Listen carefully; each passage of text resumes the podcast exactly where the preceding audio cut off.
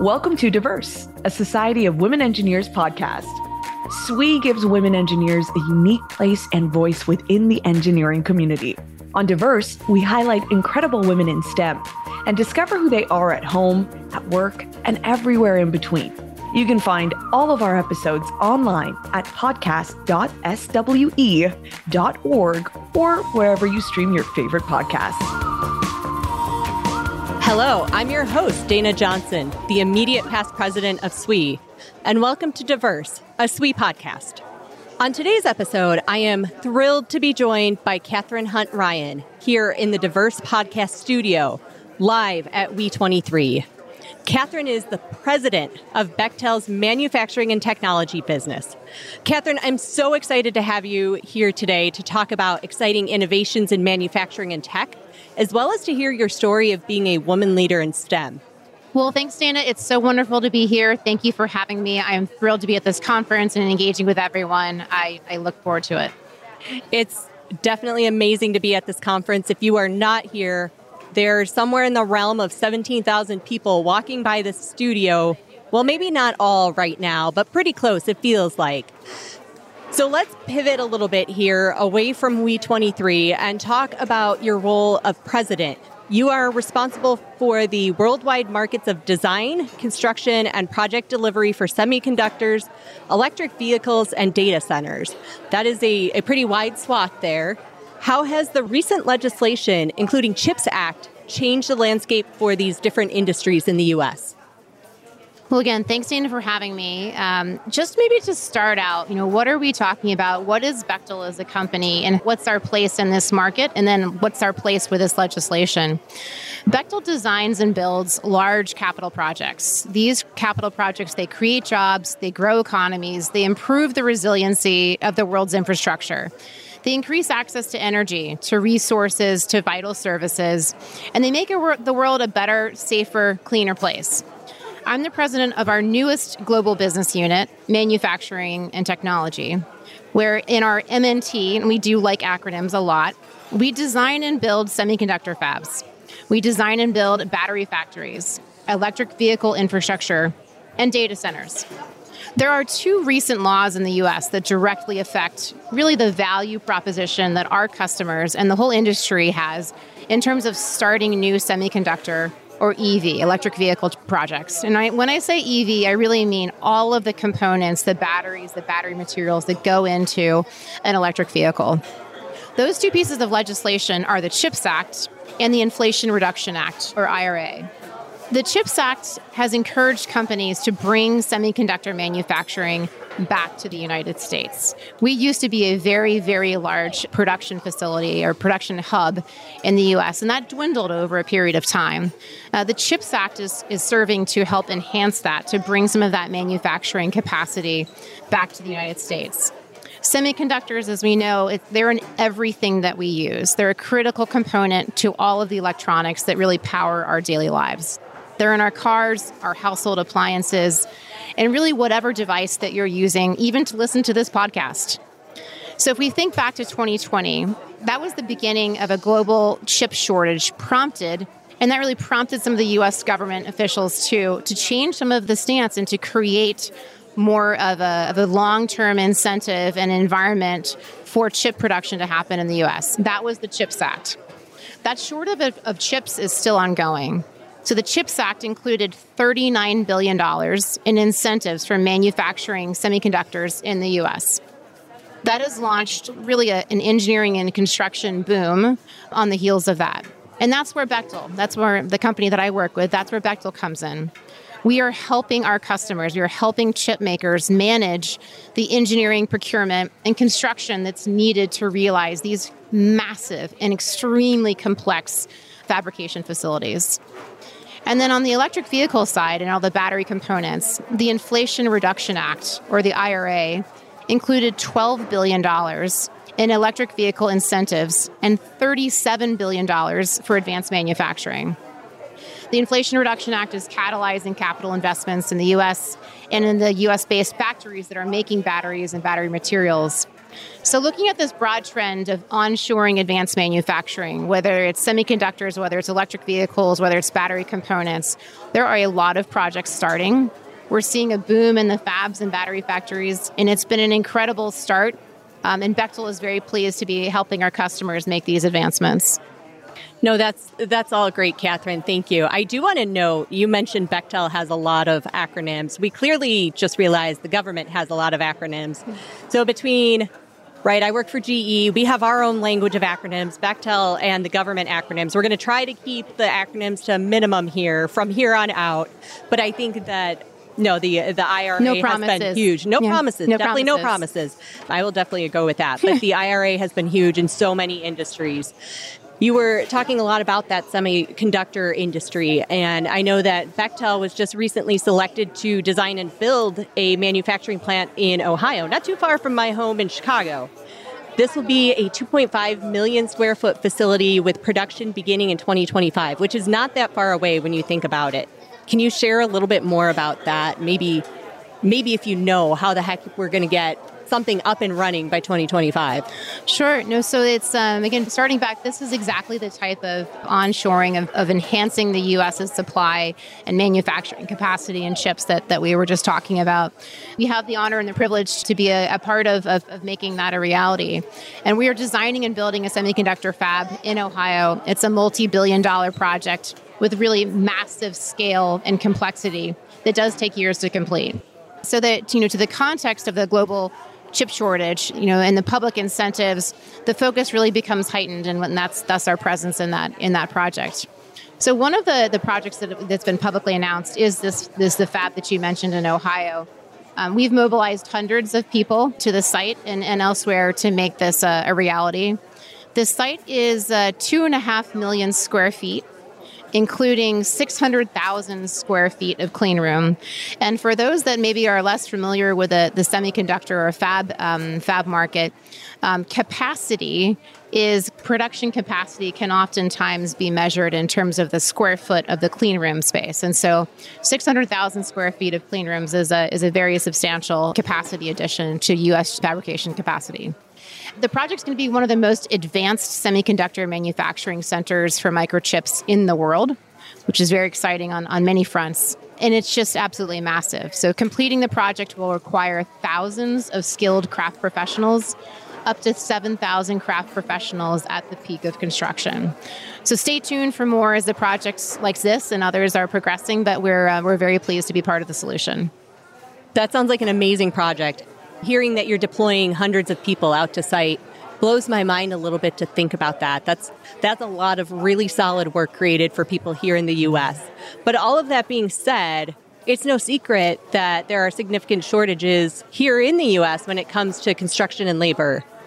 How are you at Bechtel tackling this challenge and what are your thoughts on any possible long-term solutions? Sure, I'd say, this is a significant challenge. Um, the craft professionals, the welders, the electricians, the millwrights, craft professionals are the way that, that construction happens. They are the only way that construction happens um, on any project. And we need a lot of craft professionals engaged and, and working in the future. There's a, a, world of opportunity that awaits and, and demand for, for craft professionals like we haven't seen in this country in a long time. So, what are we doing about it? So, Bechtel is a company, we work with approximately 190 million direct hire and subcontractor hours each year. So, I'm going to take that number kind of back up and say, what is 190 million direct hire and subcontract hours per year? That's a lot of that's a lot of people around the world. We're one of the largest really employers of craft professionals in North America as an example in, in terms of where are those people located and how do they come to site? How do we attract and retain them? We were recently building two of the largest construction projects in north america simultaneously. One was the pennsylvania chemicals project which had uh, just over 8500 craft professionals at the peak construction and a project of for two nuclear reactors in georgia that had about 8000 craft professionals at peak so when we mobilize to a project, we deploy really great talent in teams that have a track record of, of success. But I want to you know, really stress that part of the, the success in mobilizing and attracting such large workforces is creating a diverse environment and it's creating a safe environment where people want to come, where they are respected by their colleagues, and where they know that they can be in an environment that is safe and they can return home to their families at the end of the day. So I can't stress enough that the diversity is important and the safety is important in terms of being that employer of choice and in terms of attracting and retaining the volume of craft professionals that we need to make this happen. So we are, I would say specifically in terms of what we're trying to tackle, um, how do we attract this number of people? How are we growing the pool of potential craft professionals in the U.S.? Um, we're meeting right now with the Department of Commerce on their initiatives to increase the number of women in the construction industry. Commerce Secretary uh, Gina Raimondo announced the initiative of a million women in construction. This initiative aligns with our company, with Bechtel's focus on increasing the opportunities for women in our projects and in supporting skilled training for women in the trades. Um, we see the way to address the challenge of labor is to, quite frankly, expand the pool from where we recruit from. And a significant portion of expanding that pool is attracting and retaining women in construction. No, so that's, I, a, that's a lot of that's a lot of that's information. A lot but I'd say that the solution is the solution is creating a diverse environment, a safe environment, and it's expanding the pool, in, in, particularly through attracting and retaining women professionals. And I think so. I started my career a long time ago out in the field, and you just at least then almost never ran across women in construction, even if it was like the, the foreman on site or or anything. And I feel bad. Like a lot of times the only women that anybody sees in construction are like the flaggers on the side of the road. And and I think we need to do a better job of highlighting those women when we actually run across them and promoting this as, you know, a, a great career option for for people that are looking for something that that checks those boxes for them. So I think that's that's crucial. I know. I got to say that from a just a pure personal resonance, what resonates with me in terms of as I think about careers and construction careers and you know on the field in a project making things happen. Without overgeneralizing, women really like to multitask. We like, you know, we do well in environments when when there's a lot going on and we need to prioritize and get things done and get things done safely and right. efficiently. And so for all of the future, you know, lovers and junkies who really enjoy multitasking, construction is your friend. It is. It really is because to your point, you're getting pulled every which direction. You know, let's say the electricians have something going on that they need an answer on, but yet you need to make sure that that concrete truck is pouring what it needs to pour. And it's you know every which direction there I think that's that's incredibly valuable, and I know at least in my industry, I don't get to play in the field too much anymore. But I, you see women go into project management, and they nail it for that reason. So how do we how do we convince them to expand their their scope and think about going out in the field and looking at construction sites? come on over to our site. Whenever you, you, you miss a site, come on over. We'll have you anytime. I would love to. Uh, I should qualify it and say, you know, the first time I was out on a site, not the first day, but the first site I was on, they let me play in the excavator. So can you can you offer me that? With the requisite training, absolutely, okay. yes. And, and, they did make me promise if if they said stop, I had to put my hands and feet up. We'll do some virtual reality training in the excavator before we put you in the big one. I think that'd be great. I okay. would I would take it, Catherine. Okay. It'd be great. Game on. Game on. All right, you heard it here first. I'm going to pivot and add a side career as a person running an excavator. Speaking of pivoting, we're going to switch gears a little bit on this podcast. When we talk to our guests on the podcast, we really like to hear some of their origin stories as well. I happen to know that you have a political science and public policy background. So I'd love to hear about your career journey a little bit. What got you from that public policy background into Bechtel and working all the way up through the ranks there? That was such a polite way to say, How did that work out? No, you know, people ask me that sometimes, and, and, we're on air, so we have to be somewhat politically correct. We do, yes. we do, we do. Uh, no, joking aside, um, when I was in university, I was an undergrad, and as a sophomore, beginning to pick a major, I was hyper focused, and I mean laser focused on the provision of water and sanitation services for emerging markets. And for the primary purpose that when emerging markets had access to water, basic water and sanitation services, it meant that young girls and women could go to school. They weren't literally collecting water. They weren't walking to to sources of water to bring back water for their families. So I became, um, and I was inspired by what could be done to advance water and sanitation services in emerging markets. How do you design them? How do you pay for them? How do you build them? How do you regulate them? How do you operate them? And I focused my studies on that in countries like India and, Morocco and sub Saharan Africa and other places. And so, political science at Stanford University was the department that was kind enough to kind of blend engineering and economics and all sorts of other things and create this major that allowed me to hyper focus on the provision of water and sanitation services. So I did that. I worked briefly in the UK, learning how the UK does their provision of water and sanitation services in a completely different, you know, quote, developed um, world environment. And then I wanted to, I worked in, in investment banking briefly, and I really wanted to go back to graduate school in a place that enabled me to understand what is the gray area like you know investment decisions why do why do societies develop, especially with infrastructure and access to water services? It's not black or white. It's not binary in terms of what makes something good or bad. Um, it's usually it's there's a lot in the gray area of whether it's political will, um, regulation, or other things that make projects a success. And so I went back to and got a public policy degree to try to better understand or be a bit more capable of, of comprehending what would eventually make a project successful or, or not in terms of the long term sustainability.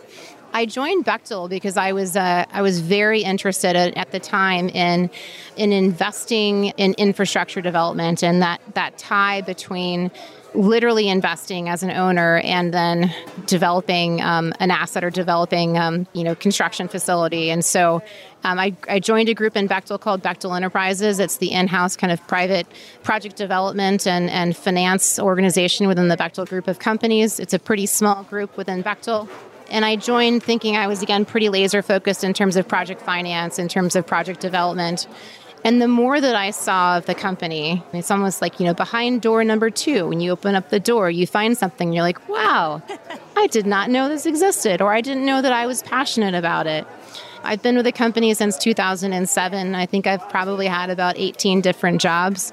And it's a type of organic growth company, you know, constantly trying to give people different opportunities and I've done a lot of different things, and, and I've learned a, a ton about myself in terms of what I really enjoy doing, which is making an impact in communities. It's no longer just in water and sanitation. It's in ship facilities. It's in, you know, it's in rail. It's in airports. It's in LNG development. But the the making an impact in communities has taken on a whole different realm or a whole different kind of definition of what those what those roles could be. That's a longer answer than it, you're probably looking for. It's a very long answer, but it makes everything make sense. As I kind of suspected there was that that underlying story, but I love it. I love the what it was originally that got you going that direction. I think that's fantastic. It caught me when you mentioned how many different roles you've had, and you said probably, so I'm not going to repeat the number, yeah. but a large number. And it it made me reflect on the keynote speaker this morning, and I don't know if you were able to catch Kate Maxwell, but she had a phrase that was don't be fearless be brave mm-hmm. and i think it probably takes some level of being brave to jump to some of those roles that i'm guessing that you were often tapped for for taking on that next step no, it does. And I think it takes a few things. One, it takes an environment, or, you know, whether you're in a company or in a nonprofit or wherever you are, it takes an environment where you have those opportunities. And so there are other options available and there's new challenges ahead of you. So that is a you know, can't take that for granted. I've had that very mm-hmm. consistently in my in my professional career. But you said there were multiple doors you got to look behind. So clearly there were opportunities. There are many many opportunities and I think that I, you know, in terms of, you know, maybe for some of our listeners, what are some of the things that could be applicable to any one of you is that um, in, in each of those positions, I can very honestly say that that half of maybe half of me was thinking, okay, I can see myself doing this. I could see how this might my my previous skill set or experiences could be applicable. And half of me was saying, and it's that type of you know, if it's ninety percent comfort and ten percent, you know, you're a bit scared, might be you know might not be enough of a challenge for what it's you're looking too for. Safe. It's too safe. Too safe. What's the right percent? Do you have a percent? Mine's 50 50. Okay. That's, I mean, that's a phenomenal way to grow. I mean, and we're a bunch of, you know, engineering like-minded people. So, as of course, as if you can actually measure that. But I Right. would say uh, maybe 5149. Okay. Yeah. Okay. Okay. I'll take What do you think? 5149 and Okay. then we'll figure out how to measure it. Okay. Next. KPIs. Yeah, Coming. Exactly. Exactly. Okay, so in addition to your amazing career journey you've had at Bechtel, you also are a mom of three. I'd love to hear a little bit more about those kiddos. And you sit on multiple boards. So I, I often shy away from asking about work life balance, but do you have any tips for those of us currently donning the motherhood hat? I have some tips, but if you have any in, in return, please share. This is, I'll say, this is like, you know, it takes a village to do Absolutely. these things. And so uh, I'll share what I've been trying, and Okay. uh, you can let me know if it resonates. So I do have three wonderful children 11, 10, and 6. You know, for our younger generations, they don't understand this expression, but it's like live television, you know, so it's constantly changing. It's constantly, you know, you're on your toes, and it's really great training for what Maybe for we, uh, hosting a podcast or being a member of a, a podcast Absolutely. recording? Definitely for podcasts, definitely for project management, you know, where things change and you need to respond and keep, you know, keep your wits about you. And uh, so, no, I have three wonderful, wonderful and beautiful children. They are a challenge and, and uh, full of life. And um, I sit on, sit on a few boards, and including the Bechtel board. But I'd say that you know there there are no secrets. I was talking this morning to a wonderful group of women, and and joking. Uh, the question was, well, what's your superpower? And I said, you know, you know, let's be really blunt here. For those of us that remember the movie Clueless from the, the late 90s, um, there was an expression there about someone being accused of being a Monet, which is when you, you know, it looks great from afar. The painting looks really great from afar, but when you get closer to it, like it's a kind of a hot mess. I don't know that I just I'd self-describe as a hot mess, but I would say that you know the closer. I'm sitting here. I don't think I could describe you as a hot mess at all. But I know I think from like from a, just so we're all humans, and the closer you get to seeing how whether it's motherhood and career and all the other ways you engage in your community, it is like there's only 24 hours in a day for everyone. And it gets messy, right? And but but the mess is, you know, the mess is fun. That it challenges you to be a better person. It hopefully sets to be, you know, sets the right example for your kids. But you need to have a degree, a high degree of humility that it's going to be it's going to be a bit messy at times. Absolutely. So, I, before I give my advice, I will start off with the fact that I think I just recently watched Clueless on Netflix. So, for the younger generations, they may be able to catch up on it and you know brush up on their Clueless lingo. I, I, I suggest it. I'll second that nomination. There's plenty of other good ones. If you, I feel like we could do a podcast on movies that were popular in like the late '80s to the late '90s. Yeah, for that, we- we'd have that generation that material. needs it, but Yeah. but not today. Not today. So when I think about balancing everything, and I have two kids, I have two boys, they are nine and six. There you go. So right in there with yours. And one, this is maybe my favorite. I have not cooked dinner on a weeknight in over a year. I it's not all fast food, I promise. I have a local place, woman owned. She cooks. She does like these individual packaged meals you can pick up. They're clean cooking. It's not a bunch of preservatives and junk like that. It's healthy. Pick it up every Saturday morning. This week, since I'm gone, my husband will be picking it up with my kids in tow and we get three to four meals a week. And I have not cooked. I stick them in the microwave, and it's ready in less than ten minutes. And you know what? That is not only a okay, well done. And I'm supporting a woman-owned business, so I like. There's no nothing bad coming here, right? Exactly. But it. Karen Horting, who's the executive director of SWE, once said on a panel I was on with her that if it doesn't bring you joy, don't do it. That's right. I hate cooking, but even more than cooking, I hate cleaning up. No. So No, no, it's well, and I think that what you, you just mentioned, I completely identify with. And there's um, you can't do it all. You No. cannot be the superstar mom, the building the school projects, the you know building a company. Like you just you just can't you can't do it. And so part of it, I think one of the bigger challenges is, is how do you how do you lower your own expectations for your role in those different roles? And so I kind of joke that you know have all three kids had um, had a healthy dinner. Yeah, have they had dinner? Yes. That- High dinner five. is like High the five. baseline. Need Yeah. dinner. I, did they eat all of it? Don't even Yeah, care. don't- no, Was not- it in not front of them? Was it in front of them? Yep. Are they all in bed? Sometimes they're all in one bed. I That- don't know about that, you. That doesn't doesn't matter. Doesn't matter. Doesn't time, location. It's okay. They've got bunk beds, so I've had to carry a child out of one bed and down some stairs and into Just there. gotta lower the expectations yeah. sometimes. I didn't hit anybody's head. Success. I call that a win. That's a big W. My other work life balancey tip. So people often make fun of me because after we chose our daycare, a brewery opened across the street. Now, obviously, my kids are out of daycare. That's economies of scale right there. Exactly. If only you know how many times we saw teachers in there after the, clearly after the workday. Yep, smart. I, I, I know my children. I need a beer too. We would block off on Friday because daycare was open until like six or six thirty. COVID changed hours, but it was late. We would block off. We would get to the brewery at four. My husband and I. We would have a beer. We would plan the weekend. We would talk about the week before we even ever had to pick up our kids. And then you know keep a breath mint in your purse and go pick up your kids. So we've now established that as your side jobs, you're going to both be an excavator operator Yes. and a dual daycare bar owner and operator. I have said that a retirement career for myself because everybody that knows me knows I will not retire well. A possible retirement career for me will be some sort of bartender, but I do really like I'm a beer snob. So I do really like beer and I think I could I could do the microbrewery thing. I think there's a lot of things in your in your current profession that would be applicable in that. So think This is true. This is think of the opportunities. We're going to wrap up here with a really solid question. What career advice do you have for women listening who want to step into more of a leadership role in their careers? That's a really good question. Um, um, again, I'd say I'm still trying to figure that out. You know, we all, we all are. There's not not a solution. I think particularly for again, I spoke this morning with a group of women that were they were in high school. They were they were finishing up high school and, and thinking about what was next. That's a different different stage when they're when you've been in a in a again an organization and a company, a nonprofit, and you're trying to figure out what's next. But the the advice to the the high schoolers and the the younger women that we're trying to bring into these careers, especially in STEM careers, um, would be to to keep on challenging yourself to to be focused. You know again i was laser focused on water and sanitation. It opened up these opportunities that would have never been created if i hadn't been you know very very hyper focused in one area.